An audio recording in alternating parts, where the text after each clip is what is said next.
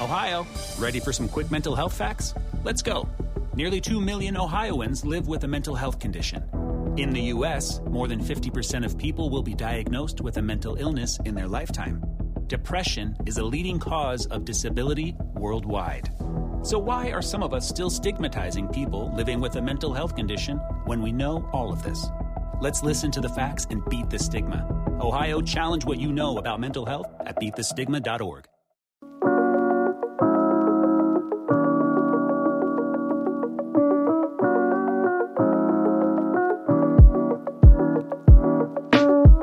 Week 16 stats versus film is here. First round of playoffs. You have advanced. Congratulations to all of you. We know it's because of this channel on the show, Hayden Winks. There's no reason to sugarcoat it. We've helped a bunch of people this year. How are you feeling because of it? Um, there's been some misses. There's been some wins here, but uh, I feel like directionally we've been pretty good. Uh, yeah, the the couple things for this week going into it. Number one, most of the games are on Saturday. That means we get practice reports today's. If you have waiver wire decisions to make, check out the injury report just before. Like for example, Lamar Jackson didn't practice today. Make sure you have your eyes peeled to the injury report. Underdog NFL for news there. Second thing, major weather concerns. This is Oh, yeah. December, folks. The East Coast getting absolutely lit up. We have to pay attention to that. Rankings will still come out on Thursday, uh, but we have a little bit more information on Tuesday than we otherwise would have taken advantage. There's some really small totals here this weekend. I think what about seven or eight games are in the 30 range. Uh, a bunch of others in the mid 40s. So it's not quite the sweet spot we've hit for fantasy football for the rest of the season. Uh, we are going to keep our content going this week, somewhat in different places. You can see no brick wall behind me, instead just some Aston Villa pictures. So we appreciate you. I don't know, sticking with some of the changes as we as we approach this week. Um, And also, Best Ball Mania 3, we have advancements, all have the data. Yes. Keep everyone sticking with that. Obviously, Jalen Hurts, I think, had like a 34% advance rate coming into this. Obviously, balled out last week. His advance rate is going to be massive. It might be like 50% of the team or something like that. And it seems like he's not going to play. So there's going to be a lot of tweaks with how you have it. If you snuck a team in there to Best Ball Mania 3, you should be happy for it. It could get chaotic as it always does. Okay. The rest of the week, we're still going to try to do rankings. We're still going to try to do an Our Guys show as well on Fridays. I will not be here. For, will I be here for that? I will be here for that. No, I will not. I will not be here for that. Hayden will be here with a guest. But then um, next week, again, we'll do an instant reaction show as well. Okay. This is also a show because I drove about 12 hours yesterday down from Brooklyn to North Carolina that uh, I will say the least. So it might be our best episode of the season. Let's kick it off with the, everyone's been clamoring for less Josh. Yeah. The Atlanta Falcons. So a lot to start with before we get to Arizona Cardinals. I wanted to throw on the Falcons first because it's a new quarterback and it's also a player in like Tyler Allgeier who has emerged in these final three or four weeks of the season. I know you went back and watched the coach's copy of this one. Why don't we start with the passing game first? What did you like or and dislike of Desmond Ridder in his debut? So I posted a thread of this on to Twitter, and it was kind of exactly what I was expecting after your breakdown from it on Sunday. He was processing a little slower than I was hoping for, given that's what his strength was in college. There was a couple times where he was stepping into pressure instead of getting the ball out onto time. There was a couple throws I thought that were left a little bit high and not on target, which is definitely something that was happening. I'm not sure if I see much of a ceiling here. Definitely not as a rookie. They're going to have to make some decisions here. Uh, Drake London and Desmond Ridder were not on the same page the entire time. I know Desmond Ridder kept throwing the ball to Drake London. He had a, a up and down game himself. Um, I'm not sure. The pass protection I thought was pretty good. So I thought there was room for Desmond Ridder to have a pretty good game here, but just didn't pull through. So I don't see this Falcons offense being better than it was with Marcus Mariota. I think that they're going to have to hit the explosive plays on the ground. That starts with Tyler Allgeier and CPAT. One more thing in the passing game. I do believe it's even though Ridder and London didn't have their best games, a lot of rookie moments between them. There is a volume play here because we have seen Drake London again in this scatter shot, high variance offense that you know lacks maybe more passing consistency than any other team across the league, other than maybe the Pittsburgh Steelers. Um, when he gets eight targets, I know that's like this weird number I keep pointing out. He's done very well this year, you know, and I'm not saying in your fantasy football semifinals you want to count on I don't know seven for 70 yards from Drake London, but it's so clear that and without Kyle Pitts, like they have to get this done. And as you can see with a lot of these receptions, so much of it is this deep play action game from Desmond Ridder under center or out of shotgun and then crossing routes over the middle of the field because that's where he's most comfortable. And that's where Drake London, you know, did a ton of his work at USC, did a ton of his work so far this season with higher lowers with uh high low concepts with with Kyle Pitts. So I, I I do believe we can get to that like seven reception or six reception threshold for Drake London every single week, even with some of the negatives we can talk about with the athletic with the aesthetics or or moments of his game, I guess. Drake London, the wide receiver 21 in expected half PPR points over the last month, 17.2 and 13.6 in the last two weeks without Kyle Pitts. I don't think that's a coincidence. I think that's a trend. He's a positive regression candidate to some degree. I don't expect like a bunch of high efficiency from this offense. Uh, Tyler Allgeier had the post by rookie bump, and it did come to fruition here. Caleb Huntley, I think, tears his Achilles. He was actually mixing in a little bit over the last uh, month of the season. Tyler Allgeier, 11.5 expected half PPR points last week.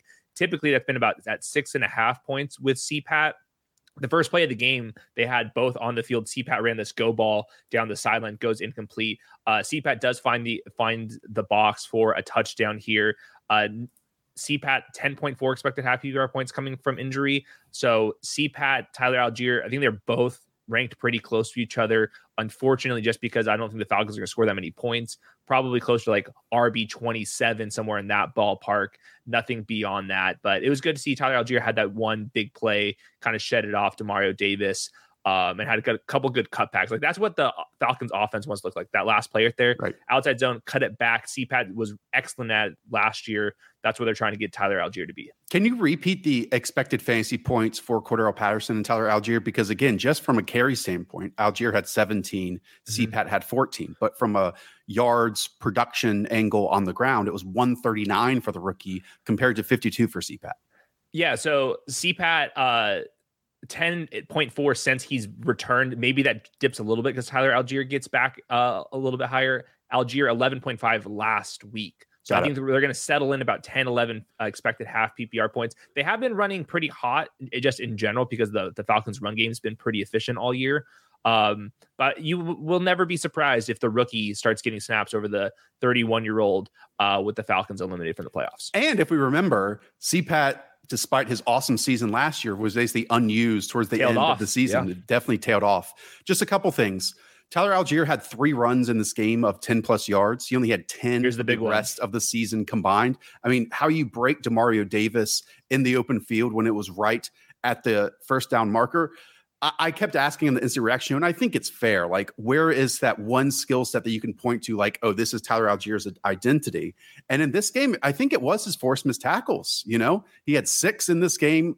His other career high for a single game was seven. Some games it's been one or two now just like condensing it from whatever the three back committee we've seen this season from Caleb Huntley down to down to Tyler Allgeier and, and Cordarrelle Patterson is is a is a win. And I also want to bring up, and maybe this is just eye test and potentially rewriting history, and the stats might not back this up, but it felt like a lot of the Marcus Mariota runs for running backs and just out of the backfield was a lot of RPOs, a lot of mesh, a lot of handoffs and reading ends that didn't seem to be a part of the running game here this week. And it was more just like design tosses or stretches or inside zone slash duo, whatever you want to call it.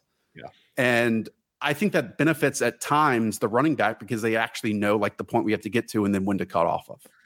Yeah, I didn't see too much Desmond Ridder designed. Exactly. I know he's an athletic quarterback, but it's definitely a teardrop from which is different than what Marcus yeah, was. Hundred percent. All right, Arizona Cardinals up next. I mean, I didn't want to start here. Hopefully, you all don't blame me, even though I broke alphabetical order. Uh, it feels like the Broncos took away the quick game early on because they knew what like Colt McCoy's quote unquote strengths were, and then they wrecked the offensive line with some you know pieces that they've gotten back healthy. So Colt had no chance, and then you know once the backup to, to the backup comes in, uh, this offense has no chance in general. Did want to bring up just from a usage standpoint. This is the second straight week that Hollywood Brown is like a pure slot receiver. Greg Dortch has returned to the lineup, but he, despite you know having productive weeks when Rondale Moore was missing earlier this season, is not being viewed as that Rondale Moore replacement in the slot, and they are much more likely to ride in three wide receiver sets, which with AJ Green on the right side. Totally agree there. Marquise, uh, Marquise Brown, 10.9 expected half PPR points since his return. Uh, DeAndre Hopkins, 11.3. So pretty much identical usage when it comes to uh, fantasy usage between DeAndre and Marquise Brown. Uh, DeAndre's been more efficient with that. That's probably just noise in general, but I'm with you. I think there's a pretty big drop from Colt McCoy to Trace McSorley here. So we'll see if Colt McCoy clears the concussion protocol. Most of these players do not in the first week back. That would be a pretty big – drop in production for all these players. Uh, last note here uh, James Conner in the five games since being the, the unquestioned bell cow, 16.5 expected half PPR points. He's the RB3 on RB6 usage over the last month. Nobody will tell you that. Uh, everyone hates on him. He's still out there doing his thing. So he'll be st- a, still a top 10 running back for me, even with the quarterback downgrade. But I do want to stress McCoy to McSorley, I think, is a pretty big deal. Yeah, and then it's the Tampa Bay Buccaneers this weekend too, in that first and really throughout the whole game because I would say their offense let down the defense in the second half with short fields. That Bucks defense, especially how they can scheme up pressures and how they did it with Lavonte David this past weekend, have been doing it for a very long time under Todd Bowles, could give Trace McSorley slash Colt McCoy a lot of issues. So I think it's very arguable if even DeAndre Hopkins and, and Marquise Brown should be in the conversation for you as we approach the fantasy football semifinals. Yeah, flex wide receiver three in that range it starts. And I forgot to mention this. Congratulations to all of you that advanced to the next round of Best Ball Mania 3. I love, love seeing your best lineups. Ask for them early on, especially because about 82% of them include Zay Jones. It's freaking awesome. We also have, you know, the puppies, we have uh Superflex as well tournaments. There's everything. And it's so cool to see you know this game on underdog and best ball and this version of it build more and more every single year. And almost all of them come with a caveat of hayden that i get of hey i just dipped my toe in this year i'm going knee deep next year. And i just love to hear that with so many best ball teams because once you start playing you can't stop playing i think I saw that reply. It wasn't knee deep for the well, record. It was something else, but we got to keep this show uh, alive. On to the next team. Oh, Baltimore Ravens are up next.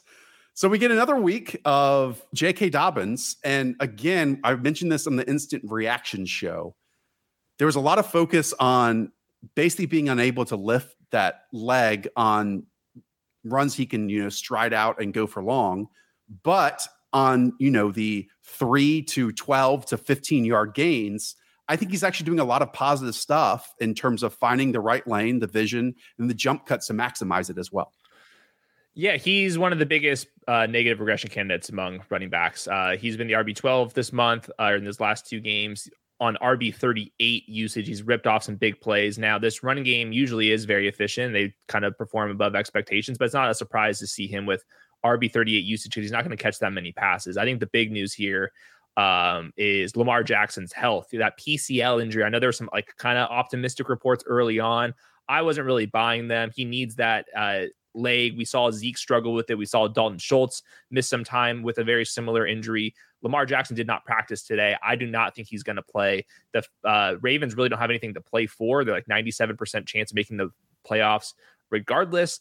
I think this will be back to Tyler Huntley, and the pass catchers really have not gotten anything going. Uh, Mark Andrews with Lamar oh. Jackson, 12.7 expected half PPR points with everybody else. That drops to eight. So, so much for those last year's splits. I think that he's still a top 10 tight end, um, but he's running really bad right now. And I think that's just because the Ravens offense is pretty limited. 13 carries for 125 yards this past weekend for J.K. Dobbins, 15 for 120 the week before. So, yes, I mean, he's averaging 9.6 and eight yards a carry, has runs of 37 and 44. It's easy to point to the ones that you're seeing on film right now and be like, dang, wish you could reel off those. But I think that's fair. And again, it's also fair, like these early ones where boom, press the side, hop left, press this side, one step, get upfield. And it's only, you know, a six yard gain, but that's good shit. That's you good know? stuff. That is really good stuff. I so keep going back his his press conference after he said that specifically he wants to get his long speed back. He wasn't talking right. about his agility or anything like that like that. That's the next step here. You have all offseason to figure that stuff out. So I think he'll be one of the most debated players in Best Ball Mania 4. I know we got to get there first though. We do have to get there. Let's get through the show. Buffalo Bills are next. I actually wanted to ask for you since the tight end position has been such a whirlwind this year, to put it nicely we got a huge Dawson Knox game when not really many people were expecting it. So Is there a reason to you why this worked? Because again, my very basic thought process is on 51 dropbacks, he ran 40 routes, just three pass pro reps. When other points this season, he's like too good at other aspects of the game in terms of being that six blocker at times where they kept him in. And also in a game when they knew they needed kind of an extra little lever to pull, as we've seen with them, you know, bringing in John Brown and Cole Beasley over the last few weeks too. Isaiah McKenzie still played most of the snaps. Those other names barely got in there. Um, so I think the Dawson Knox thing, I think it's just noise slash variance. I hate to be that guy, but he's always been on the field this entire season. We knew that this offense is so good that he will have paths to monster games. It had just been so long since we've actually seen them. So we actually caught some positive variance uh, in this format. He's at eight uh, half PPR points uh, on the season, which is about tight end 12. Like I, I don't want to call him all of a sudden tight end sixth for this week. Um, but when you have some skills and some athleticism in particular for Dawson Knox and you're attached to Josh Allen, you have passed to breaking some slates. So that's why I was on him early in the season. It hasn't gone completely smooth, but you see some flashes with this. Um, I, am not sure if this is any there's a trend here. I just think that he always has this in his range of outcomes and it's good to see it. Uh, it's going to make the pitch easier for us to fall in love once again this offseason as well when he posts a game like this, Hayden. I will say, I, I love th- this pass specifically from Josh Allen. You know, these deep dropbacks and these over routes on top of the linebackers in front of the safeties. It feels like this type of stuff should be there every single week for the Buffalo Bills and Dawson Knox. And as you said, it just like has not happened. And then this is almost a very similar one, but instead of taking it over the middle, it's to the out and he's under duress. Like that was a big thing that stood out to me when rewatching this game and thinking back on it was like the Dolphins defense did not play that bad. They just mm-hmm. ran into a superhuman in Josh Allen. Like Jaelan Phillips had an outstanding game. He did. He's really emerging, you know, in his young career right now, hitting his best football. Yet when you have someone, despite you instantly beating the offensive tackle who has this insane peripheral vision and athleticism to instantly match it, uh, it's tough to get a quarterback like that down and create negative plays. Uh, running backs, um, the last three games, kind of when Nyheim Hines and, and James Cook have been mixing in. Devin Singletary, 9.5 expected happy points. James Cook at nine. It's it's hard to trust any of them. They're all outside the top 35 in running back usage. And then uh, Gabe Davis uh, is kind of the same type, type of talk with Dawson Knox. Um, I know we paid a higher price tag on Gabe Davis, but he can go this entire season and be a, the wide receiver 38. And then he has two weeks where he's the wide receiver two. And then all of a sudden we're back to where we were in the offseason. So, um, like, and then the last note, Isaiah McKenzie, 65% routes, even with Cole Beasley active. Maybe that ramps up. Um, but I think they just needed some depth because some other uh, like back end of the depth chart wide receiver injuries. I think it's a Gabe Davis week. Chicago Bears. I know you hate this thought process. I'm going to keep throwing it out there. Really bad secondaries has a more likelihood, higher likelihood of Gabriel Davis having a good week. And this isn't a team in the Bills that is probably just going to run it, you know, 37 times out of the backfield, even though that's what a lot of teams have attacked the Bears as. And so I think Gabriel Davis is going to be good for one of those chunk gains this week. Yeah, I learned my lesson last week. The Bears defense right now is so bad against the run and the pass that you yeah. can choose either way, whatever fits your offense best. And which the, is the passing for them, of course. And the, the the Bills' run game, I still think, is very hit and miss. Yeah. Carolina Panthers up next. I actually did not get to watch this game. Uh, it again, though, feels like that this Panthers team it's so easy to know what they want to do on a weekly basis in terms of asserting their will and winning on the ground. But when you go, what, down 10 or 14 points, that's so much more difficult to do. And it's also just an easy game plan to understand and predict for the opposition, you know?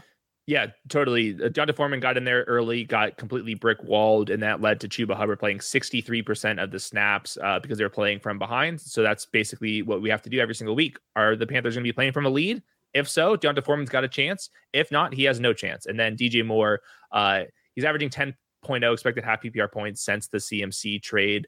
Um, they've been winning more games than you would expect. So maybe that the true mean is a little bit higher than that, but he's the wide receiver 34 in usage. I think at best you can call him a wide receiver three and hope that he can get there. That touchdown that he had was pretty sweet in the corner of the end zone here. But yeah. uh, when the Panthers are so run heavy, it's really hard to get too excited. Actually, against the Detroit Lions, this weekend. We know a team that can put up a lot of points on their own, and actually a team that's done a really good job of capping ceilings against opposing running backs, despite maybe it's just better coaching and, and better play among these people But I think this is another really good test for them to continue on this path for hopefully, you know, a Lions playoff berth as we go along for them. All right. After that, Chicago Bears. So Justin Fields is amazing. I mean, that what 67 yard run or whatever it was to avoid multiple tackles and stuff. However, there's like still one thing for for him to flick and change heading into next year is like these third down sacks on either like third and 12 or third and 22. Just don't take them. You know, mm-hmm. like I understand you're trying to make plays, and even that long run he had, he did the exact same thing of shrugging off a sack and then running away from it. But I, I, really think that is the next progression in in his game, and it might take some fun plays away, but it'll take some hugely negative uh, losses as well. Yeah, it'll keep him alive a little bit longer. I think one part of that unquestionably is getting him some legit wide receivers. Yes. What's funny about here, I have thresholds for each position on how many players I'm going to list each week. Right now, the Bears only have one running back, one tight end, and one wide receiver. And one of the wide receivers was Chase Claypool, who didn't even play last week. This offense is all Justin Fields scrambling, and then David Montgomery. The news here uh, David Montgomery, uh, 14 expected half PPR points since Khalil Herbert's injury. Uh, he's had 10.9 with Khalil Herbert. Khalil Herbert is due to return this week with the Bears um, completely knocked out of the playoffs and David Montgomery being a free agent next year. Do we see Khalil Herbert mix in a little bit more to see if they believe that he could be the guy, the number one running back mm. next year? So maybe there's a little bit more downside risk with David Montgomery. I have been higher on David Montgomery in the past. This could be a week where I get a little bit less uh, optimistic just because Khalil Herbert is back, and I think that there's they have every incentive to see what they have in the youngster rather than the veteran that's going to be hitting free agency. And if we can rewind to early stats versus film episodes, it was two David Montgomery series to one Khalil Herbert series. It'll be interesting it. to see if that happens once again to end the season too. Yep. Cincinnati Bengals up next. Again, there weren't that many plays, that weren't that many yards to distribute to everyone, even though, you know, all three of their top pass catchers had touchdowns in this game. And it's because of, as we talked about instant reactions with Daigle, Lou Anarumo's defense that totally shifted how they play football from the first half to the second half, where it was more, you know, let's drop players even to drop eight situations and stop Tom Brady, who was taking advantage of those intermediate, even downfield throws like he wasn't in the uh, first 13, 14 weeks of the season. And that again gave them short fields and short yards. What did you see? I mean, just to hit on the defense, and that's without their CB one, their edge one, and another edge rusher. Um, so that's just they're really better, man. They're so credit. much better than they were last year. It's a very good team, very dangerous team. I think they are sixth in Super Bowl odds right now, and I think there's a teardrop after that, uh, rightfully so. Um, let's start with the running backs real quick. Uh, Joe Mixon uh, jumped back up to 18.7 expected half PPR points, played 64% of the snaps. Samaje Perine still is getting a lot of the passing situations, rightfully so. He's been so good this year, but there still is multi touchdown upside in this offense for Joe Mixon. I do think that he's going to get most of the goal line touches. Uh, Tee Higgins, I was just looking at it, what his production on and off with Ja'Marr Chase was. Uh, only 10.8 expected half PPR points with Ja'Marr Chase this season. Now he's been so dominant on those, and we can't expect him to be an above average player and dunk on my model. Um, but 10.8 versus Ja'Marr Chase's 16.3, I think is a larger split than we have seen at least last year. So Tee Higgins more of a boom bust wide receiver too. I think I was kind of flirting with him to be a top 10 wide receiver at times. I'm not sure if he's going to get the same usage because Ja'Marr Chase is playing so well. Yeah. Uh, Tony Romo kept pointing this play out. It was, you know, just dual routes between Ja'Marr Chase and Tee Higgins, who you see motion across the formation here, the only two routes on the field. And it was just, hey, whichever wide receiver is faster, throw it to him. And you can kind of just see Tee Higgins, you know, turn the corner. Three players basically run with Ja'Marr Chase until they realize they have to turn back around to Tee Higgins. And that was a short edge touchdown to him. Burrow's playing well. Oh, man. Very well so well. All right, next up, after the Bengals, it is the Cleveland Browns.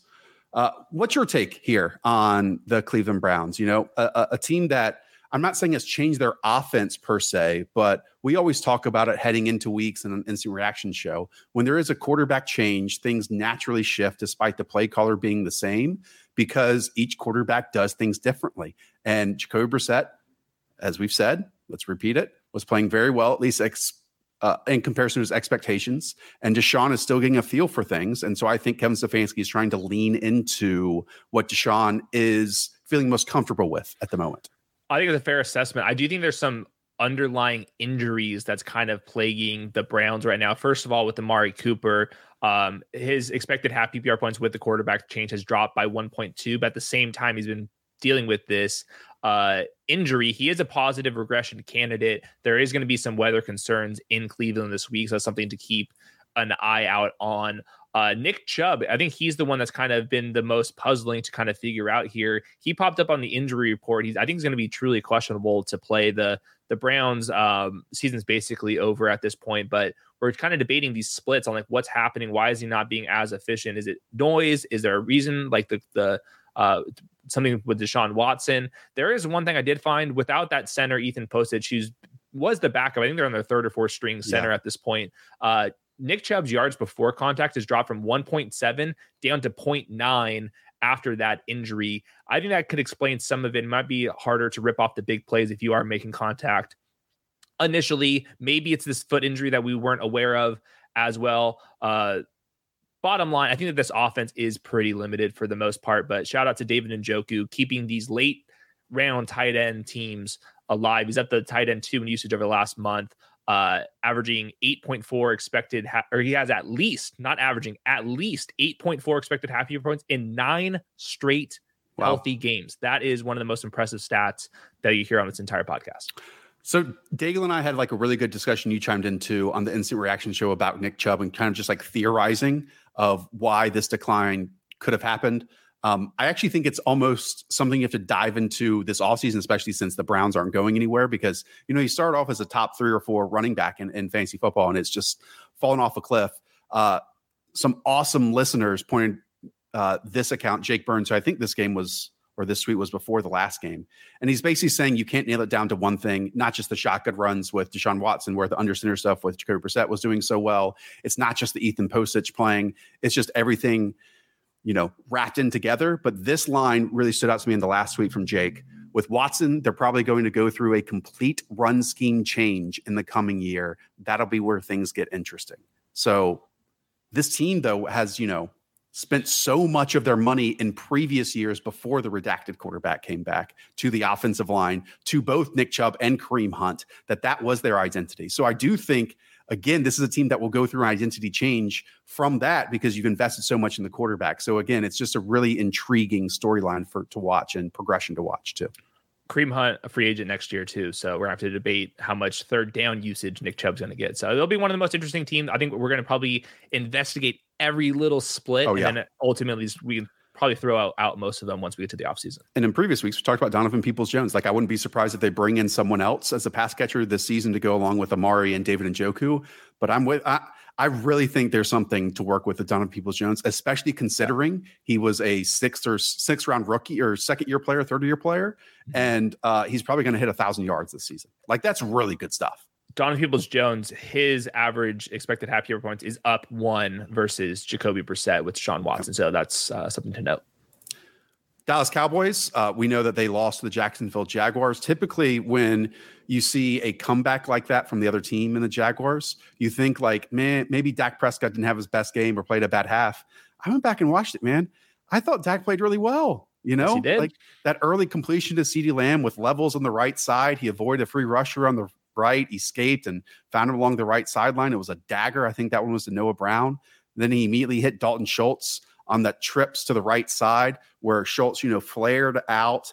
He saw it was a dropping Josh Allen underneath him who was covering him. So Schultz then changes his route and works towards the front pylon. And it was a perfectly lofted ball over a defensive end that's not going to, you know, play the ball very well. The other interesting note to me was Tyron Smith his return, they actually played him at right tackle. Did you yep. notice that? They kept yep. Tyler Smith at left tackle and they kind of rotated a little bit of Jason Peters with Tyron Smith, but I think Tyron still played over 50 snaps in this game. So whereas I thought he'd just immediately go back to the left side, nope, they're keeping the rookie Tyler Smith there. Yeah, Tyler Smith doesn't have any experience on the right tackle. At least Tyron Smith previously has played that position. So they didn't want to ruin a rookie uh, mid-season. So that's why they did that. I'm with you. Dak Prescott played pretty well. Obviously, Noah Brown uh, botched it, and that led to the pick six. He did have one bad throw, but he drops back a bunch in this game in a close game.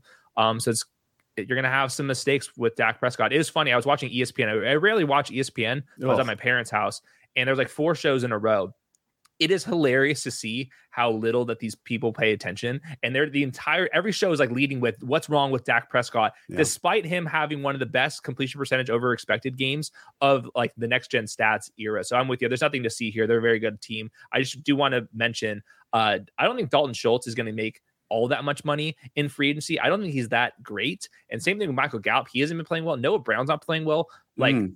I team friendly deals.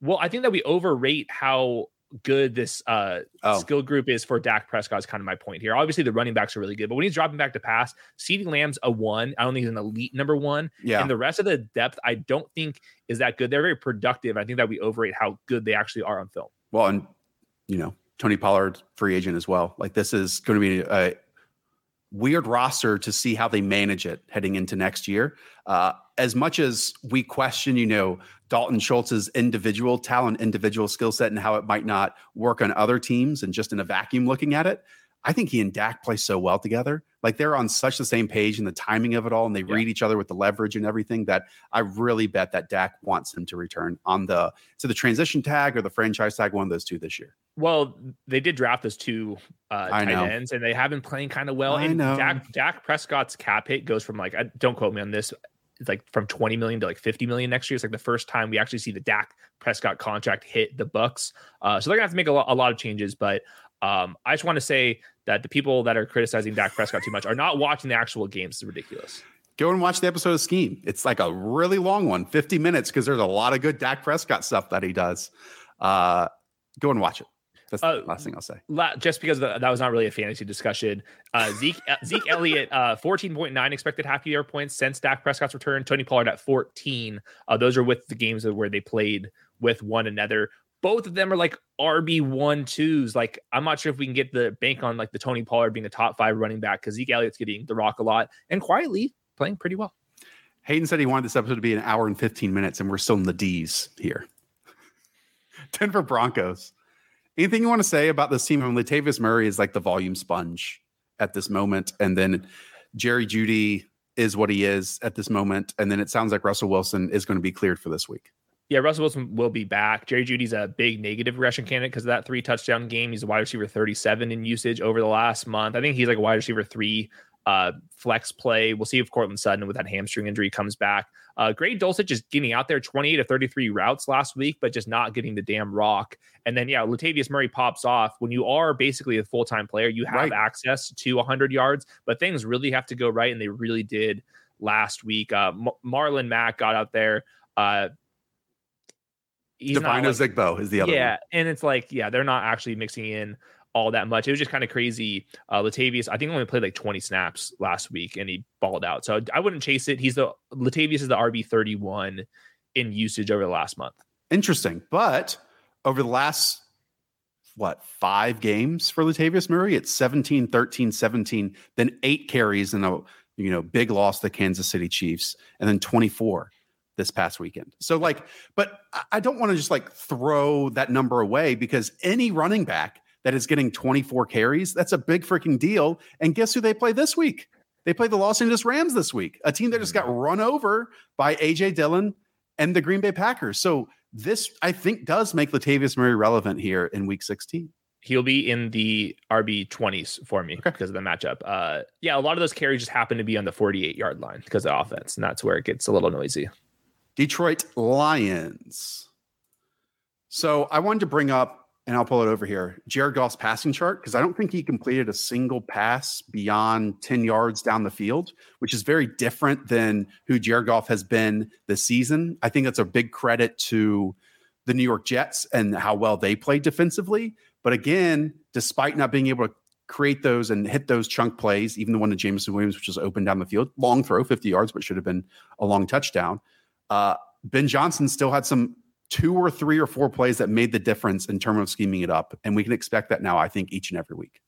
Yeah, I haven't watched this game or the Lion side of the ball. Um, so I'm just gonna rip off some stats here. Since DeAndre Swift came back from injuries, he's had 12.7 expected half PPR points. Jamaal Williams at 12.1. That puts them both on the RB2 kind of radar here. Jamaal Williams needs the touchdown. DeAndre Swift needs the big plays. They're still using Justin Jackson. Amon-Ra St. Brown, we know that we're starting him no matter what here. So, yeah, that's a pretty cool chart that you pulled up. Um, I'm sure that they're playing a lot of cover three and getting some pressure on Jared Goff and is checking the ball down, which I don't think is necessarily a bad thing in this offense just because a lot of their talent is under net, underneath with Amon Ra and DeAndre Swift. Um, last note DJ Chark, 32 of 38 routes in week 15 uh, Jameson's still barely mixing in, getting his legs back from underneath them. Maybe they get Jameson Williams in a little bit more now that their playoff hopes are legit. I think it's like 42% for the Lions. They'll get them in there. They're too fun of a team to watch. Um, but he's very boom bust. I, I still think that he's a flex, especially in like standard leagues. If you've enjoyed this episode, if you've enjoyed this show all season long, tell one friend.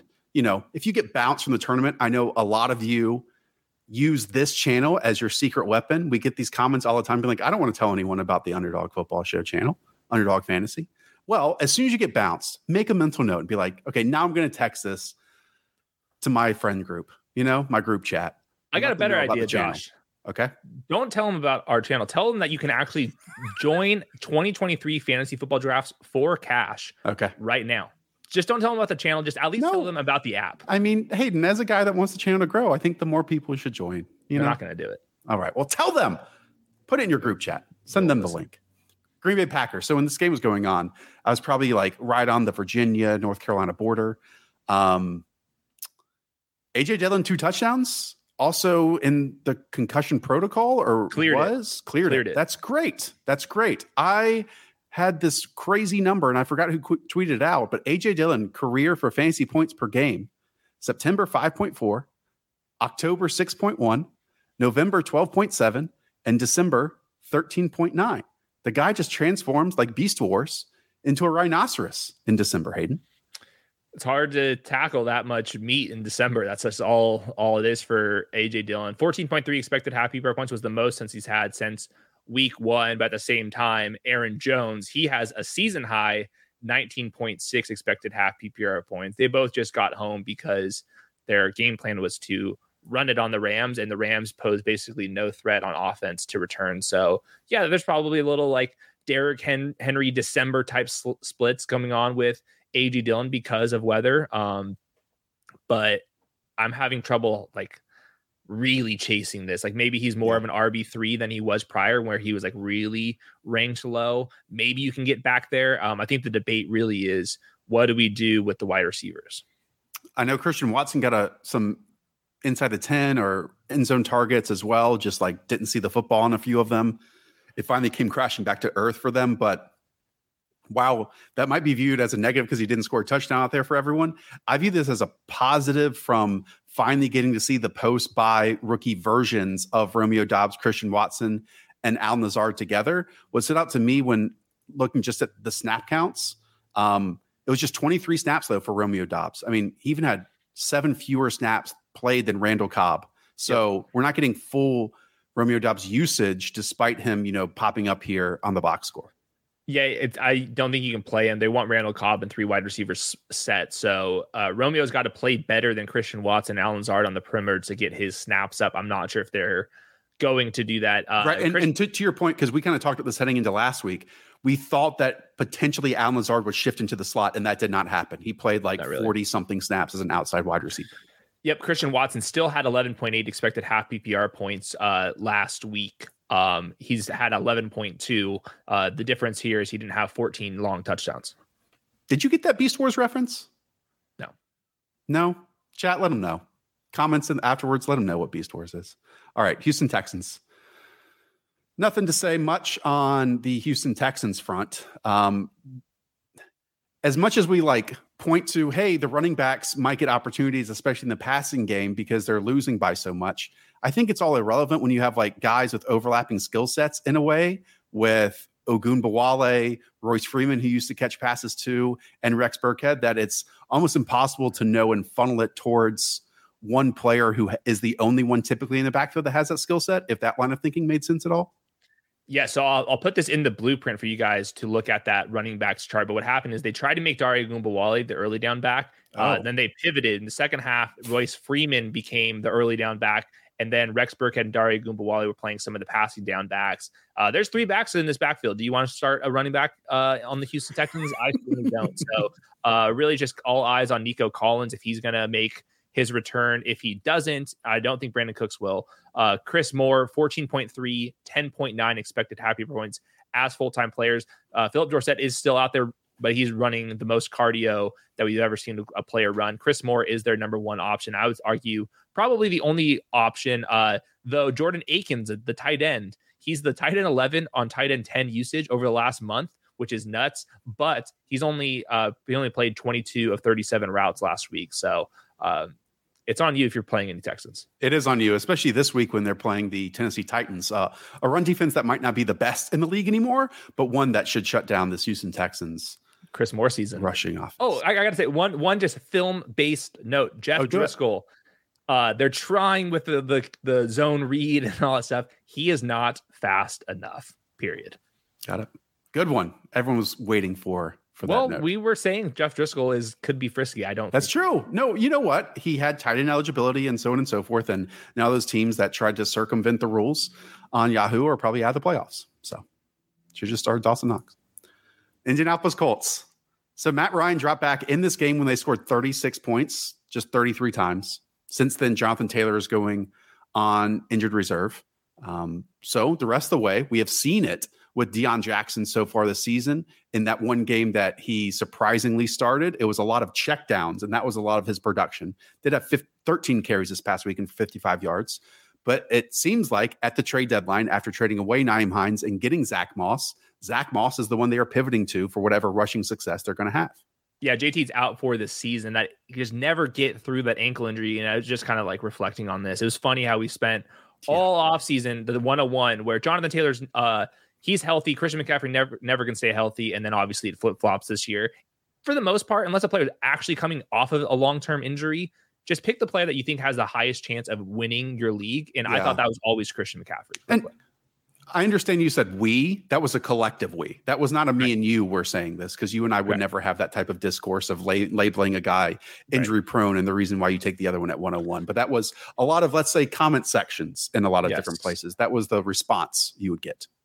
Completely agree. So for this week, um, Deon Jackson, 31% of the snaps last week after Jonathan Taylor left. He's going to be the passing down back. Zach Moss, who is way thicker uh, and is going to be under contract, I think, for one more year for the Colts. He had 19.8 expected half PPR points last week.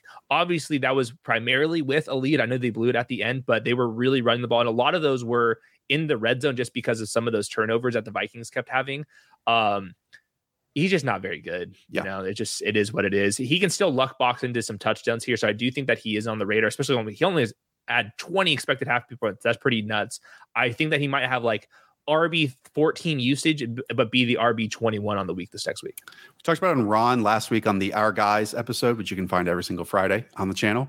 Uh, he brought up Alec Pierce, which I, I kind of understood when you talked about the Vikings and them allowing explosive plays, but I don't think you can get a worse connection of a player and his skill set at wide receiver of Alec Pierce in terms of just a vertical, big bodied guy who's athletic, and Matt Ryan in his final form, which is right now, like his worst form, his declined form, because he's just not going to throw it on the field. And like Alec Pierce doesn't have much to his game other than, again, vertical shots at this moment, I think.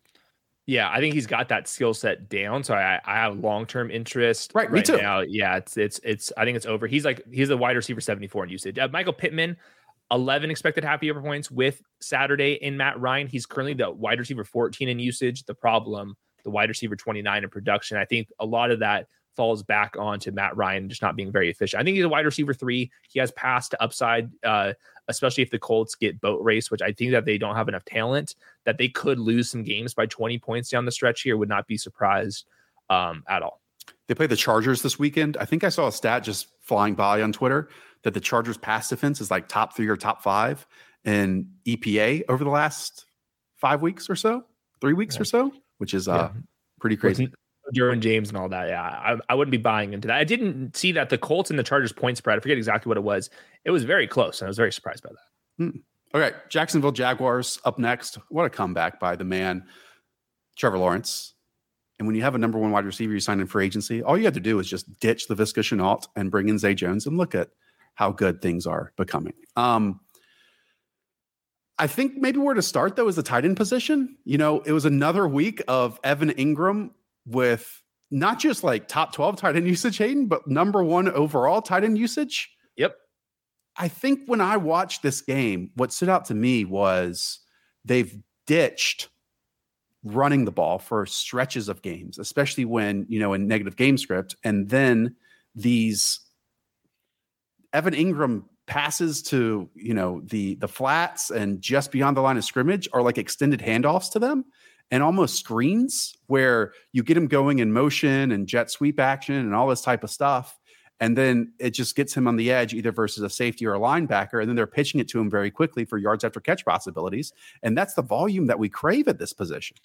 I'm looking at splits since week seven. That's when James Robinson was phased out. And I don't think that they view or should view Travis Etienne as this like like traditional running back. Um, and since week seven, the Jaguars are eighth in neutral pass rate. S- with that stretch, Evan Engram's 10.3 half PPR points on 8.6 over the last month. He obviously went nuclear a couple weeks ago, but even like last week, led the position and expected half PPR points. He's somewhere close to top five tight end. I, I don't know if I have the the, the wait the as as in this next player. No, no, like this next week in rankings. Like okay, because I I actually would listen to an argument that he has a top five tight end overall skill set, but I did you weren't going well, there. He, he, has he has the potential to do that as a receiver, not as yeah. an all around guy. Um, but either way, Trevor Lawrence when he's playing well, you can get upside, and right now he's keeping Evan Engram afloat, uh, Christian Kirk afloat. I, by the way, Christian Kirk, one of the biggest positive regression candidates of the week. And then Zay Jones, your boy, I'll give you your flowers real quick over the last month of the season when it matters most. The wide receiver four on wide receiver nine usage. Um, Kirk and Zay Jones basically have the same amount of expected uh, half PPR points since that split when James Robinson left in week seven. That first chart that you showed points out to me like the offense is totally in Trevor's hands now. Like it's no as longer balanced be. as yep. it should be, you know, especially with how he's playing right now. Because they did, even after trading James Robinson, they did have those weeks. Remember when we were like, well, Travis Etienne hasn't touched the ball more than 16 times in a single game. And then he had like right. 23 carries and 25 carries yeah. in each of the next two. That's not where they're having success right now. And I think Leighton Vander Esch left the game for a bit for the Cowboys. Stinger. And right. And so when, because Micah Parsons becoming more and more of an edge rusher. When Leighton Vander Esch leaves the game, the linebackers can get just get confused by a lot of misdirection, and it felt like they kept running like meshes and again the motions and so on and so forth. Blockers moving, running backs crossing the field, so on and so forth. Jamal Agnew getting involved too on on manufactured touches where the linebackers just were frozen, you know. Yeah. And I, I just think that's really good stuff from Doug Pederson like really good stuff. And with Trevor playing this well at this moment, it's it's it's fun to see. Really I, obviously, we should give most of the credit to Trevor Lawrence, but I do want to mention, yeah, Doug Pederson. He's you can't stress how big of a win that hire is going to be. Uh, in the comments below, when you're using promo code the show for 2023 drafts, where will you be drafting Mr. Calvin Ridley? In my rankings, yeah. I had him around around like 40th overall, wide receiver 17, somewhere in that range. If you go into drafts right now, that's about his price point. Um, I can see people say he's a second round pick. I can see people say I'm not touching him until uh, round eight. I think he's gonna be one of the most discussed players. So leave a comment early on. Initial gut feel, Calvin Ridley. So just looking at this, I would probably project him from where people will take him, and maybe the the name that enters their brain is Michael Thomas, uh, because of potential, but not injured. Not injured, but previously had awesome seasons, albeit in different skill sets too. And Michael Thomas, who burned everyone this year, 58 overall. Which, but but yeah. that is with Jameis Winston, Andy Dalton instead of emerging Trevor Lawrence here. Oh, you don't have to talk me into the Jaguars. And he's younger than Michael Thomas was, and Michael Thomas was two years removed, not like one and a half ish. So I think I think 40th overall will start there. Let me know though. And listen, I don't have to talk anymore about Zay Jones the rest of the season, you know.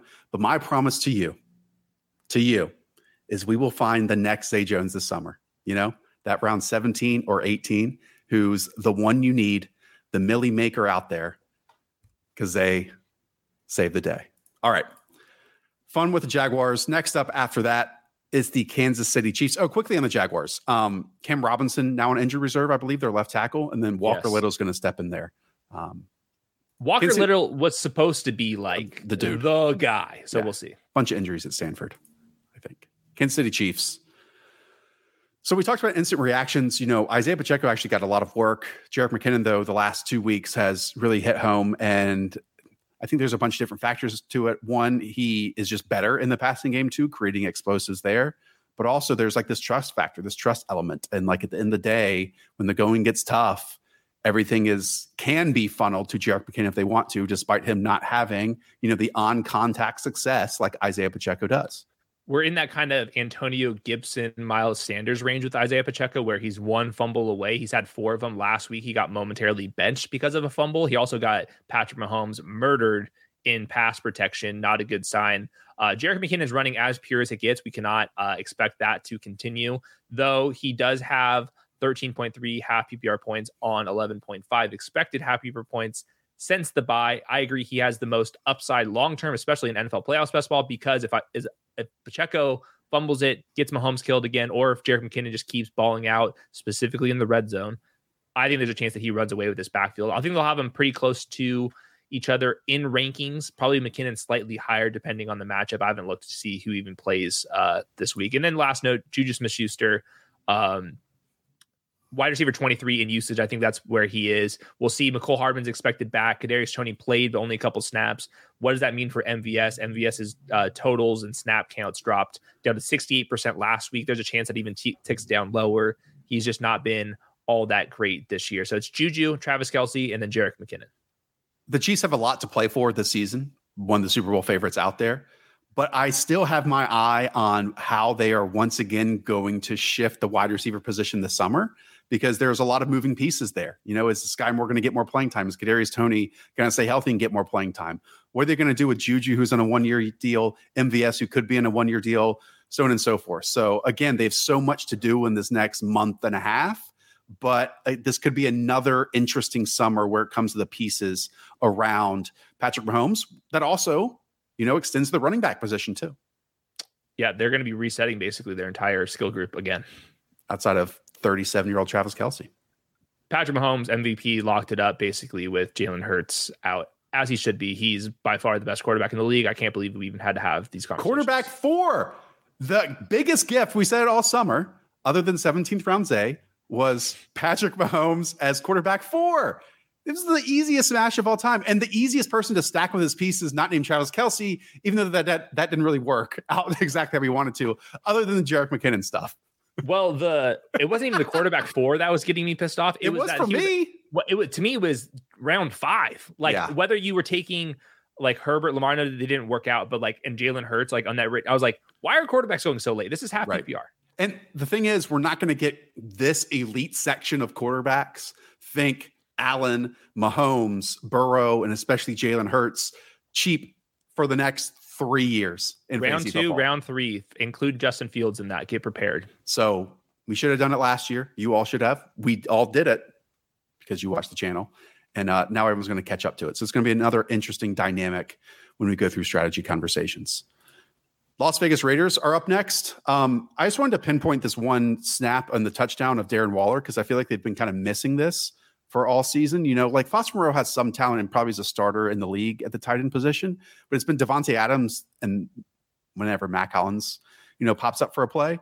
But you know, this is just 32 shading over to one side of the field for Davante Adams, basically double covering him, despite it looking like single high here. And so all Darren Waller has to do is beat 21, and with him shaded over, boom, it's just a touchdown. So I think this team was missing kind of this element all season. Not to say that they would be that much better, but it's good to see Darren Waller pop up for a positive play. The difference, though, Darren Waller only 29 of 44 routes. That's 4.7 expected half PPR points. He got saved by that touchdown. It was a good route. That defender had no chance with that. Um, curious to see where Darren Waller ends up next year because I do not think he'll be on the Raiders. Uh, Hunter Renfrow um, only averaging 5.7 expected half PPR points this year. He's still not playing in two wide receiver sets. That's Mack Hollins. So, um, yeah, Josh Jacobs, Davante Adams, and then nobody else. Los Angeles Chargers are next. Uh, we talked about Trevor Lawrence ascending and lifting everyone around him. Obviously, Justin Herbert has done that for large portions of this season. I would say things are more difficult for him because the offensive play caller is not Doug Pederson esque. Not even close. Um, still very tilting. Um, with this. Austin Ekeler had a shoulder injury, and that's why he kind of left for a little bit. Did not have a great game because while he was getting some uh, attention from the always elite Chargers medical staff, Joshua Kelley, Vultures, a touchdown. Gerald Everett, his snap count come down uh, 28 of 47 routes last week. Donald Parham returned. I saw him running mm-hmm. over the middle of the field at one point in the game. And then, yeah, Keenan Allen, Mike Williams, those are the top two guys.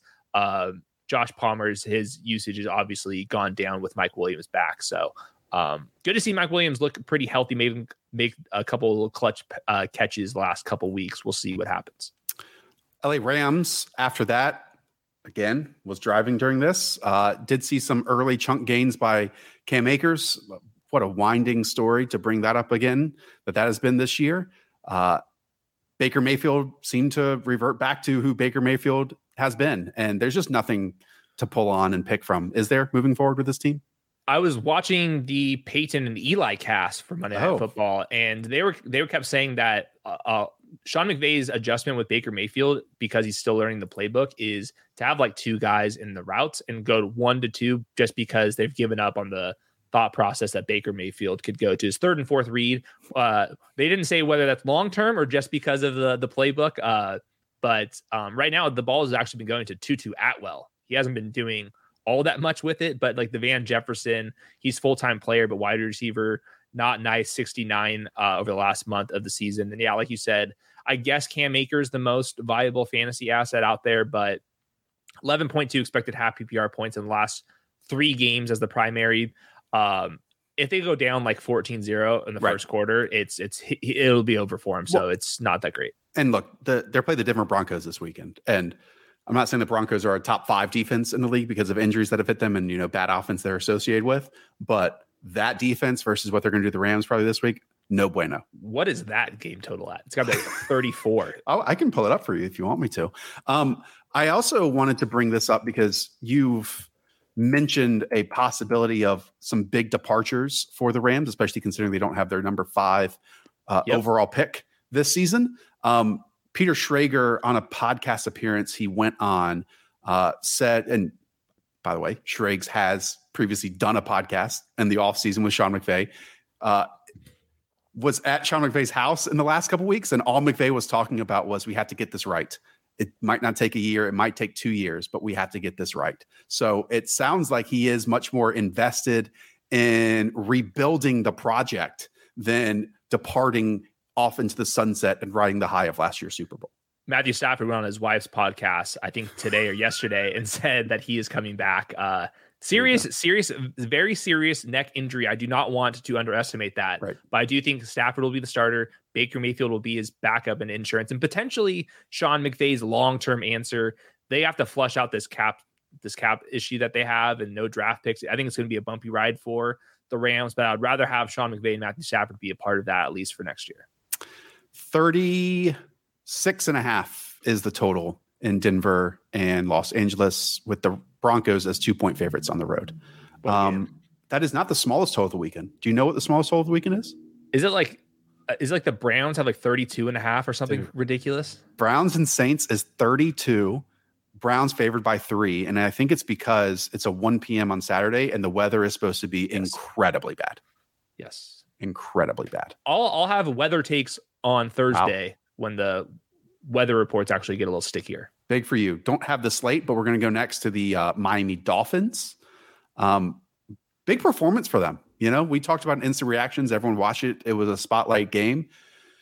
They got more and more of those short passes, especially to the right side. Um, they stopped running the RPO as much and more just design runs. And like the design runs were hitting really well. Now, is that translatable each and every week for a team that's kind of been up and down and more so down when, you know, Terron Armstead missed games, so on and so forth. But look, I understand panic at the disco for two straight weeks for Tua Tagovailoa and the offense doesn't hum like it has for the remainder of the rest of the season. But I'm I'm still really in on this being a really explosive offense. weather be damned at times, outdoor and being on the road at times. Um, I think that they are adjusting slowly but surely. The Bills played um, a lot of tight coverage like we've seen the last couple of weeks, and the Bills typically don't do that. Now they still were playing a lot of quarters and in cover two looks at times, um, but they were getting in tight against Jaylen Waddle and Tyreek Hill. There was a couple of adjustments, more like rub routes and getting Tyreek Hill in motion, which we've seen before, and there is no defending that. And Tyreek Hill still against like press man coverage still scored a long touchdown. Uh, a stat line got saved definitely by a, a miscommunication with that Jaylen Waddle. Uh, they the Bills defense didn't know who was going to be carrying vertical, um, and so Jaylen Waddle, which for the record, I think that was the fastest a human has ever ran uh, in sub uh, 32 degree weather in my life. Not even a bit. I do think that could be uh, the fastest ever. Uh, but yeah, I thought Tua played all right. I do think that defense is getting physical with them. Yeah. Continued last week. And I don't think that's going to uh, change. There will be big plays, but to uh, some of these throws where you're just launching the ball into space, when it's press man coverage, those got those windows become a little bit tighter. Does he have the arm strength to make it happen? I do think that this offense will have on-off splits with these adjustments. Will they go from elite to terrible? Not even close. It will still be big plays uh, because Tyreek and Jaylen Waddle. But it was cool to see that the Bills still stuck with that game plan to some degree.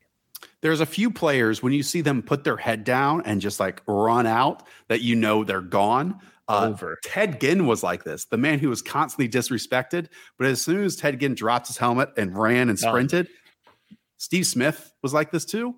And we've talked about a lot with Jaylen Waddle his first few years because the quarterbacks he's been connected with. He he's one of those players, and he had a lot of those plays at Alabama with wide open spaces, and it's great to see that he still has that in his bag for sure. It's it's weird because Jaylen Waddle, when he's running full speed, he looks down. When Tyreek yes. Hill's running full speed, he's like looking like fingers up, like he's ne- he's never down like this. He's always just like, "What's good?" It is. That is funny. All right, Minnesota Vikings are up next. Uh, they are the focus of this week's scheme with Josh McCown, the engineering of the biggest comeback in NFL history. Uh, KJ Osborn pops up for a huge game. Um, is it a simpleton take to say that KJ Osborn and TJ Hockenson both ha- can't have a big game in the same week? Yeah, I, I think that uh, not six players are going to get home from the Vikings each week. So, but, yeah, but when you score that many points in the yeah, second half and it's, it's all nuts. funneled through KJ Osborn, yeah. when TJ Hockenson does nothing, who has been a major focus of this offense for the past four or so weeks, I do wonder if there's been some gravitational pull between the two, and this allowed KJ Osborn to make some big plays. There has been some gravitational pull for Adam Thielen, who's averaging 1.3 fewer expected half PPR points since the Hockenson trade. What's interesting about TJ Hockenson, I think I think he's a good player. But even with the Vikings, he's at 8.3 half PPR points on 11.3 expected half PPR points. This is as a tertiary, but maybe second option in the pass game, and he's still not like all that efficient. He's a very weird player because like he's clearly good, but how good is kind of the debate here. Um, Dalvin Cook was the one that really got home. Um, he was very due for like just a big, big game. Obviously, he had the complete nut outcome on how he got there uh, with that screen pass, but I'm not sure if I learned anything about KJ Osborn this week. When you are a full time player in a good offense, which the Vikings certainly are, you are going to have a random big week or two throughout the season. Zay Jones, for example, has had a couple of them. I think that KJ Osborn has the possibility to score 20 points in any given week just because I think the Vikings offense is still very good. Yeah. Do you know what's funny though? Like when you watch teams across the league, you can figure out who the Chiefs are, you can figure out what the Bengals are, you can figure that out with Miami and Detroit. And a lot of this is from even like the New York Giants. Like we know what type of offense they want to run. A lot of this comes down, you know, doing a show with with Josh. I can't tell you like the foundational pieces of the Minnesota Vikings on a week out, week in, week out basis of like their vision, other than obviously having Justin Jefferson in their team. But I the pulling the strings and like the scripting of the stuff and like what's working and what doesn't, and like the same stuff you see every single week. It's weird. You know, do you, do you get what I'm saying? Like the identity of them other than having, you know, an awesome wide receiver. Well, good thing we have a quarterback who played for 14,000 different teams over 20 years in the NFL is going to be doing a show with you. This this is true. All right. After the Minnesota Vikings, catch that one on Friday, by the way, and check out their other episodes of Scheme. New England Patriots. Speaking of offensive identities. It's more We to get- offensive. we need to get Patricia watching scheme. How about that? yeah. What if next year I'm doing defensive breakdowns with Matt Patricia? that would be the most boring show. That means yeah, that means you got fired from Underdog. Yeah, you're working for some other organization. It's, it's Josh and Joe and Matt doing a Honestly, YouTube it- trio. If that, if that's what if that's what has to happen for uh, the Bills to move on, I will take it. Sorry, you you you're gonna have to take a bullet, but we can't watch this Patriots uh, offense anymore. So Oh my gosh. Um. Anyways, I don't even know if we got the Rhamondre Stevenson stuff wrong heading into um the the start sit show where it felt like early on they were kind of just even testing him, and he even Mike Reiss went out there and said that he was going to be the passing down guy. And their offense sucks so much. They're like, well, I guess we got to give Rhamondre Stevenson 19 carries. Yeah, sixty six percent snaps and thirteen point eight expected half PPR points were lower than they otherwise would have been. They were trying to get some adjustments. Now that forty eight yard uh, run at the end where it went back to Jakobi Meyers that helped him out, and he did rip off a couple big plays. So I'll say I was partially wrong. He did better than I thought. I knew this was in the range of outcomes, but um, I was surprised to see him uh, even get to the sixty six percent snaps. Um, yeah, the Mac Jones stuff. I mean, th- he's throwing the ball to to to nobody. So I don't even know what we can possibly talk about. It just the debate if Damien Harris comes back next week, what's the running back rotation going to be like at that point? I think that'll be Rhamondre still in this kind of like bell cow ish role here. Um, by the way, Damien Harris free agent next year. Rhamondre is back. Damien Harris or uh, Rhamondre I have in my top 24 rankings for next year. Yeah. I wonder if they just not shut Damien Harris down because they are still in the playoff hunt and he's, you know, seemingly a big part of that locker room, but with an eye on next season and investing in both Kevin Harris and Pierre Strong just to get them, you know, more work, Yeah. despite not wanting to do that earlier in the season. It's weird timing for Damien. And I actually think he would have done quite well this season, not as good as last year, but just being injured after, you know, being tied for the NFL lead and touch rushing touchdowns last season and now going into free agency like this. But that's the life of a running back, you know? Patriots need literally to restart Everything. the entire offense. Bring back Mac Jones. He's cheap. He's cheap. Stick with Mac Jones for one more year. You've got to restart everything on offense, including uh, offensive coordinator. You're doing that show with Patricia next year. I'm not doing that shit with Matt Patricia next year. But how many of these teams are we saying like, hey, they need to reboot their wide receiver room? Okay. Mhm. New England is one of those. Chicago is potentially one of those. The New York Giants are one of those. Um, I could keep going on and on down this list. Like, there's a lot of teams that need a total refresh at the wide receiver position that I it makes me nervous that they're not going to be able to uh, compete with everyone else to do it. Remember those last 15 seconds when we get to NFL draft player props. Baltimore Ravens change up that wide receiver room. Interesting. All right. After the New England Patriots, it is the New Orleans Saints. So there's been some like weird Chris Olave usage, and I haven't had time to dive into it lately. Really good player, outstanding rookie season, but hasn't been a full time player as of late. And I don't know if it's because they're getting and featuring some other players, and we know that they love to use the wrinkles of Taysom Hill and the other tight ends they have to. Yeah, it's nuts because 27 to 55 snaps last week. I know that they Oh. were leading, but that seems still weirdly low. Rashid Shaheed, I, I believe, ran more routes than than him. So yeah, I guess it's like a size thing, and they want to run the ball, and they've got freaking six linemen and three tight ends and all that stuff. But let's get Chris Olave back on the field. The other thing to note here, Alvin Kamara, that's six straight games with under 12 and a half expected half PPR points. Even with Mark Ingram out last week, he only played 62% of the snaps. And it's not the snaps that you'd like or the ones that we're used to. He's the early down guy. David Johnson, yes, that David Johnson Yes. is the passing down guy. You would like to see those inverse. I don't like 20 carries from Alvin Kamara at the 44 yard line. Uh, that doesn't really get you all that much um, with the how the offense is being called right now. So really, kind of just desperate for any production here. And the guy that's actually been producing the most is Juwan frickin' Johnson. Uh, but I mean, he's just running hot on touchdowns. It's not sticky, obviously. He is being sl- like split out into the slot and being used and even out wide here. Four catches, 67 yards, two touchdowns. He has popped up randomly this season at times. Yes. I even know Nick Underhill was tweeting during training camp and preseason, like, hey, this is the guy to watch. Uh, this is an interesting team that has used players like this in the past, Marques Colston esque. Um, not saying, you know, that carries over from regime to regime. But tight in. he's eligible there. Like, yeah, in games where Andy Dalton is kept clean, again, he's been doing fine this season. Like, heavily criticized in island games when he's getting pummeled. Totally fine. And he's not going to be the guy probably next year for them. But with the Saints and Juwan Johnson popping up here, I'm not saying that there is something, but he he's a name that obviously has done stuff this season. And Cleveland Browns are up next again in awful weather, but a Browns defense that's been uh, chaotic at times this season too.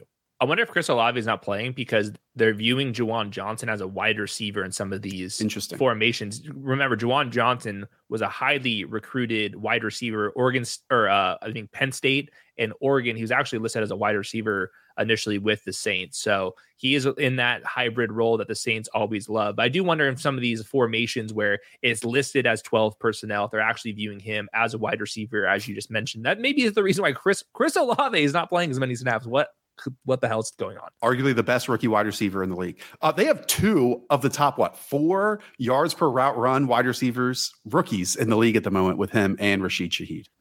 Uh, Shaheed's going to be a popular name in 16, 17, 18th round as a Spike League player. I bet. Marquez call Callaway again. No, we already Better. talked through it. It's Devery Better. Henderson. Devery Henderson reincarnated. New York Giants there's not much to say here. Obviously, they won against the Washington Commanders. Uh, some debatable situations in that game. Um, the Giants are one of these teams that needs a huge reset. But what I liked was again Saquon showing off, despite you know just long gains of nine yards in the passing game, 15 yards in the rushing game. We saw some of those you know pogo six movements that we love to see from Saquon. Yeah, I think he looks fine. Nothing too crazy. I don't think he's as good as he was as like a rookie because of some of these injuries, but he's still very good. He's averaging 16 half PPR points on the season. Uh, offensive line is getting healthier. Evan Neal's been up and down this year, uh, as kind of expected. Yeah, this is a team, like you said, they're going to be looking for wide receivers right now. All of their wide receivers outside the top 50 and expected half PPR points over the last month. Richie James in the slot, Isaiah Hodgins, Darius Slayton on the outside. Um, and then Daniel Bellinger, 34 of 35 week 15 routes. That's better wow. than you can say about it. Basically, anybody else. The problem is he's not doing anything with them. Do they only need to win like one more game? Yeah, they're like seventy five percent chance to make the playoffs. So yes, uh, Vikings, the Colts, and the Eagles are the rollout for, and the, they get the Eagles in the final week of the season. So yeah, and you you made that comment about the the refs and if the Giants should have like won last week. Am I supposed to feel bad about this Commanders franchise? Because I don't. oh interesting. We'll get to that when we get there. New York Jets up next. Um, Zach Wilson's already been named the starter here for Thursday Night Football against Trevor Lawrence. That's number one pick versus the number two pick. Intriguing stuff. Not that like the Jaguars defense has been great, although they've been explosive in moments. Um, what I keep seeing with Zach Wilson, and Robert Saleh alluded to this, how he was quote unquote on fire in the first half. Like, sure, he had some of those, let's even call them patented rollouts and right. then firing down the field like he had at BYU. I've seen from Jets fans like, hey, Mike LaFleur needs to call a playbook where it's just rollouts from Zach Wilson and get him on the move and allow him to throw. You can't roll a quarterback out of the pocket 36 times every single week. It's just not how the position. So you can do it and pick your spots here and there, but no matter what, no matter what style of quarterback you are, you have to win in a confined and condensed and closing pocket in those pivotal situations and take big hits. Mike White took those big hits on third and medium, third and long, fourth downs.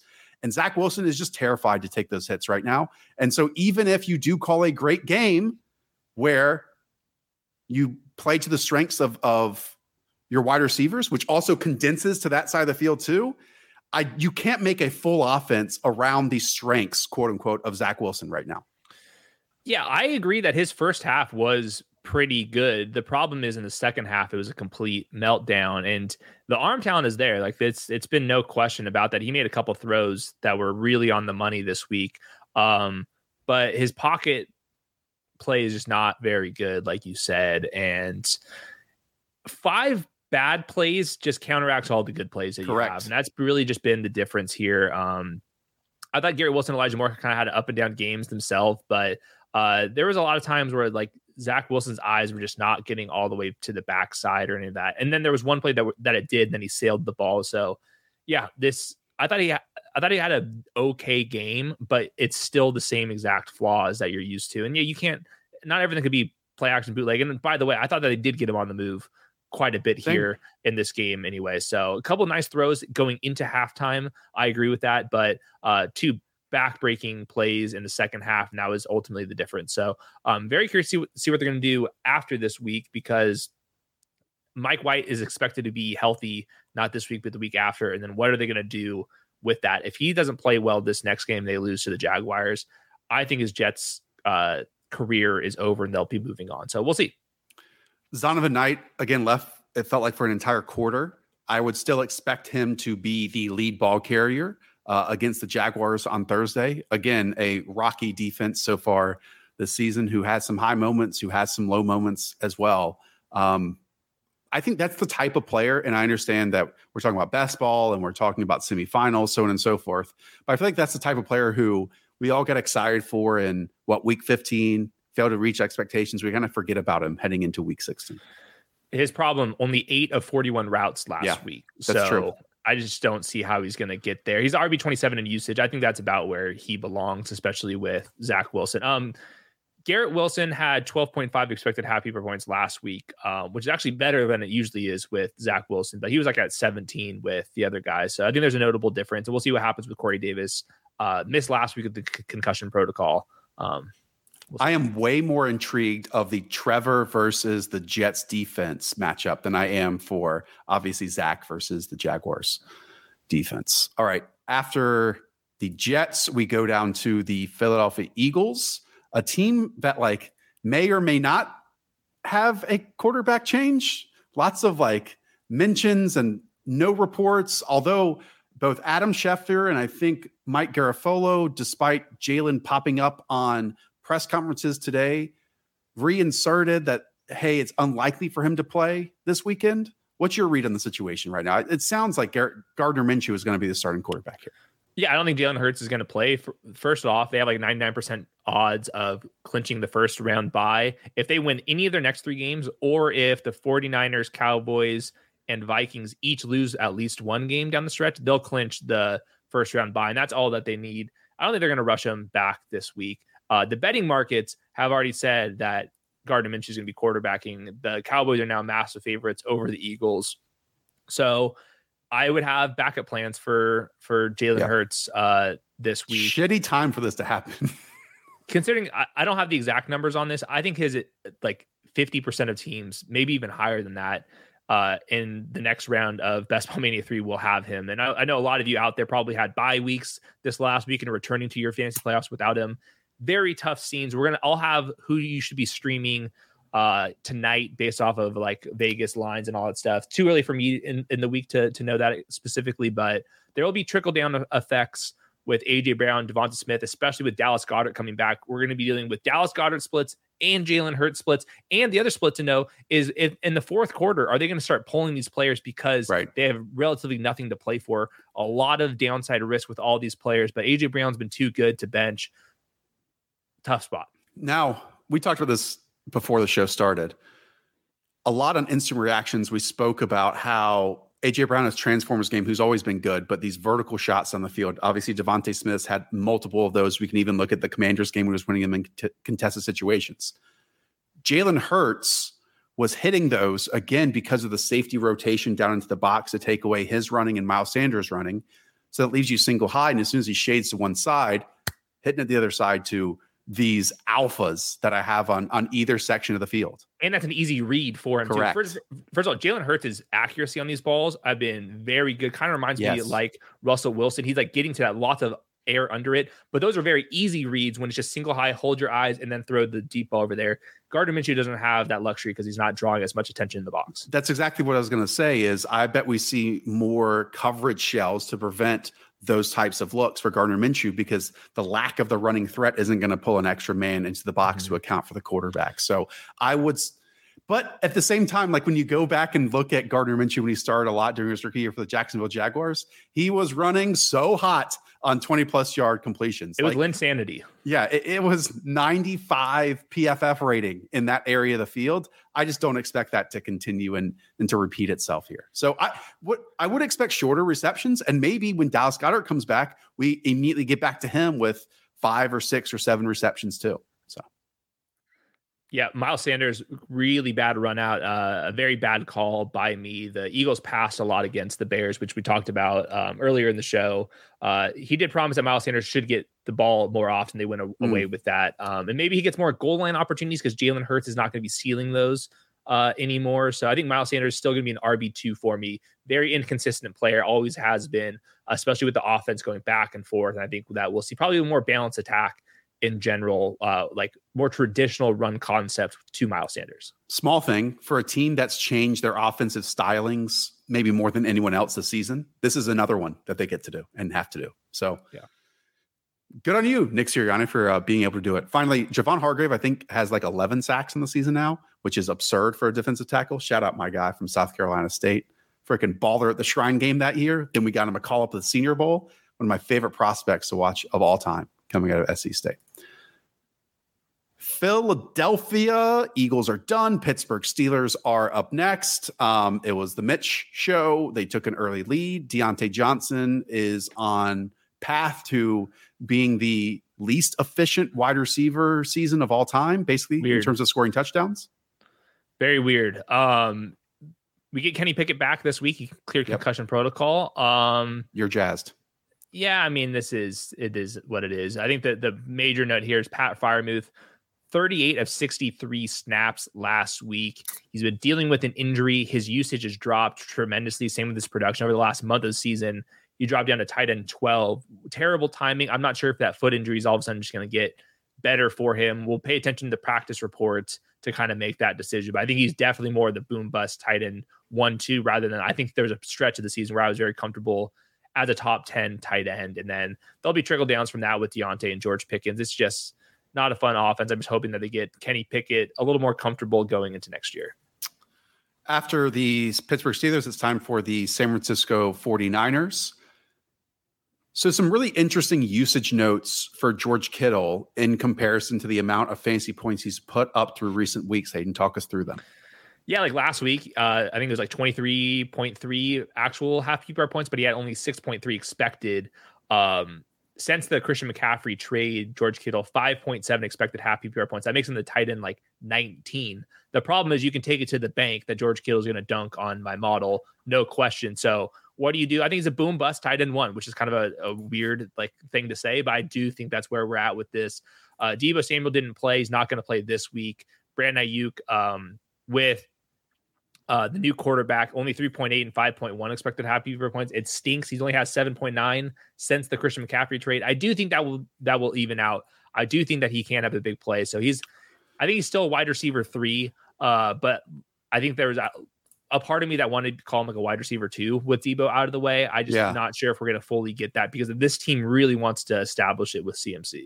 So you put out a tweet saying of this past week, like the tight ends that had the kind of the same usage as um, George Kittle. I'm trying to find it right now. here it is. Here it is. Here it is. Cool. Because Evan Engram was all the way up there at 12.2. But then you had names like Eric Tomlinson at 6.4, Noah Fant at 8.1. We talked about Juwan Johnson at 9.8. And Kittle's all the way down, I think, at like probably 11 with 6.3, despite again having 23.3 half PPR points.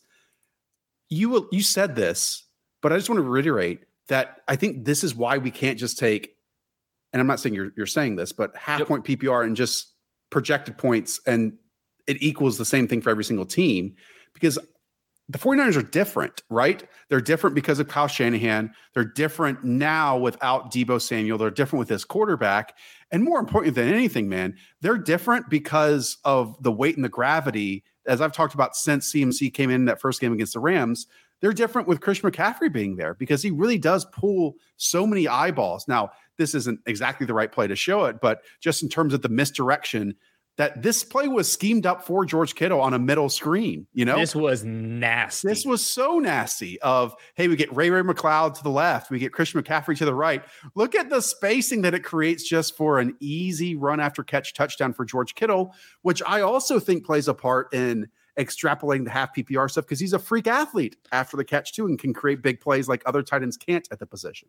Just in case you're new here, my expected half PPR model, how I view it is what would the average player in an average offense score with his usage? George Kittle is neither an average player, he's one of the best tight ends in the league, and this 49ers offense is not even close to an average offense either. So we should expect that these players will overperform my model Right. Just always remember average player, average offense. That's what my pro- projection is saying. If we know for a fact one of these players is well above it or way below it, we make our expectations change from there. George Kittle will be a tight end one on tight end two usage for the rest of the time. Love that. Tampa Bay Buccaneers are next. Hate that.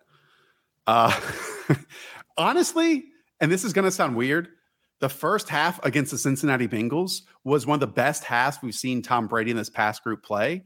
And yes. then as soon as the Bengals made an adjustment, they could not adjust anything. So we talked so much this season about counter punches and evolving and so on and so forth.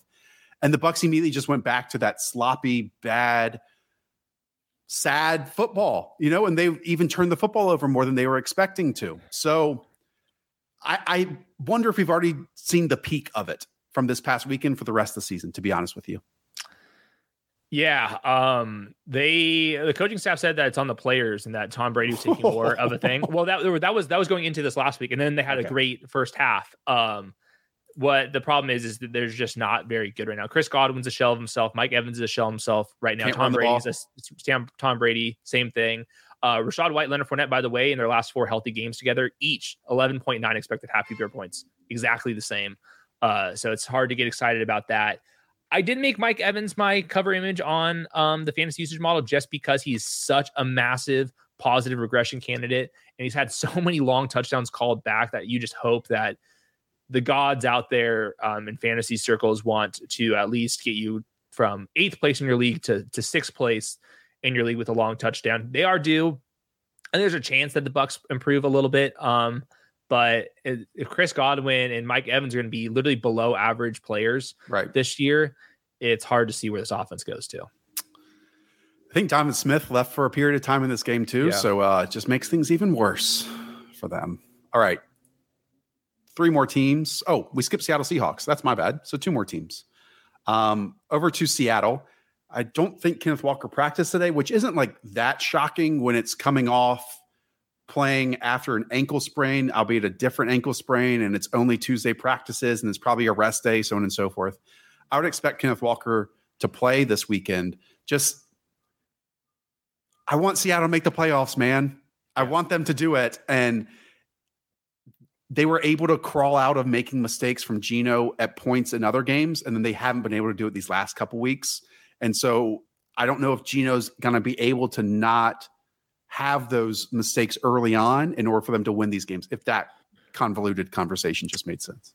Uh, it didn't, but I'll try to make the best of it. Uh, Ken Walker, 48 of 64 snaps in week 15. I think that he will be fine. Probably just a little bit of maintenance with him. Uh, he's due for a big game. I don't think anything about his game has changed. Uh, so Ken Walker, I think, will be on the uh, RB1 2 borderline in my rankings.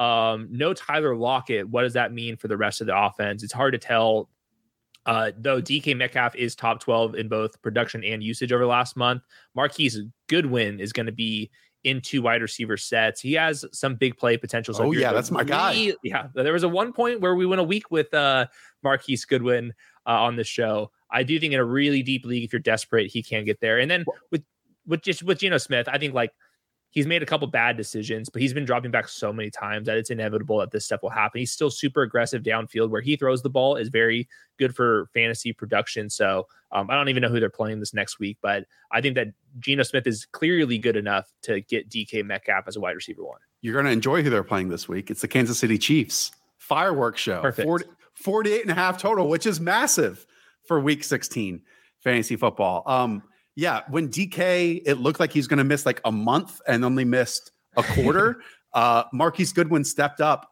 And in terms of role players across the league on one year deals, Marquise Goodwin is one of the best among like Jerick McKinnon and the other names you can throw out there because his athleticism and speed perfectly match like what they're missing with Tyler Lockett. Not saying he's as good as Tyler Lockett or tracks the ball as well, but it meshes with Geno Smith and he pops up for these big plays. So I think Marquise Goodwin can fill in there as a flex spot immediately. I will not rank him high, but I'm just random call sleeper of the week Noah like Fant. Uh, oh, thought you were talking about Noah Brown. No, or, excuse I'm, me, I'm uh, switch it up. Marquise Goodwin. no, sleeper of the week uh, Noah Fant. Just this would be the week where if you have that crazy freak athlete to take advantage in in garbage time against the Chiefs in a must win game. Why not throw the ball to Noah Fant down the line? He'll still be a tight end two in my rankings, but I'll move him up a little bit higher than I otherwise would have. Noah Fant's an interesting one because he was an incredible athlete coming into the league from Iowa, same year as TJ Hockenson. Tested extraordinarily well. Yet when I watch him, I don't know if he's added weight or something, but he's really straight line. And there's nothing really beyond that. Do you know what I mean? Like he he hasn't, yes. I think, maximized on the athleticism that we were hoping for well, it, it's hard to get him on the field when you have elite player Will Dissly and Colby Parkinson uh, also getting snaps. So I, am just wondering if they like just split out Noah Fant, say, all right, pretend you're a wide receiver for a couple more reps than you otherwise would, just because they're trying to look for some playmakers. And they're they're desperate. They're still in the playoff mix. Correct. It hasn't gone right for them recently because it and the defense has been, I mean, non-existent. So that yeah. plays into any of these guys. Popping. And now you get Patrick Mahomes. Uh, I am either going to love, hate loathe, whatever word you want to use, the Kenneth Walker discourse this summer because it is going to be two drastic different camps and it's very easy to see which one I'll be on. That he's a good player and you should draft him. Basically, is second round. Tennessee Titans. They play the Houston Texans this weekend. Thirty-seven total in this game. Ryan Tannehill left. He came back. I mean, Derrick Henry during his history with the Houston Texans, it's always like 27 to 32 carries for 200 and something yards. I'm surprised that the over under isn't just 37 fantasy points for, for Derrick Henry this week. And that's what they're alluding to here.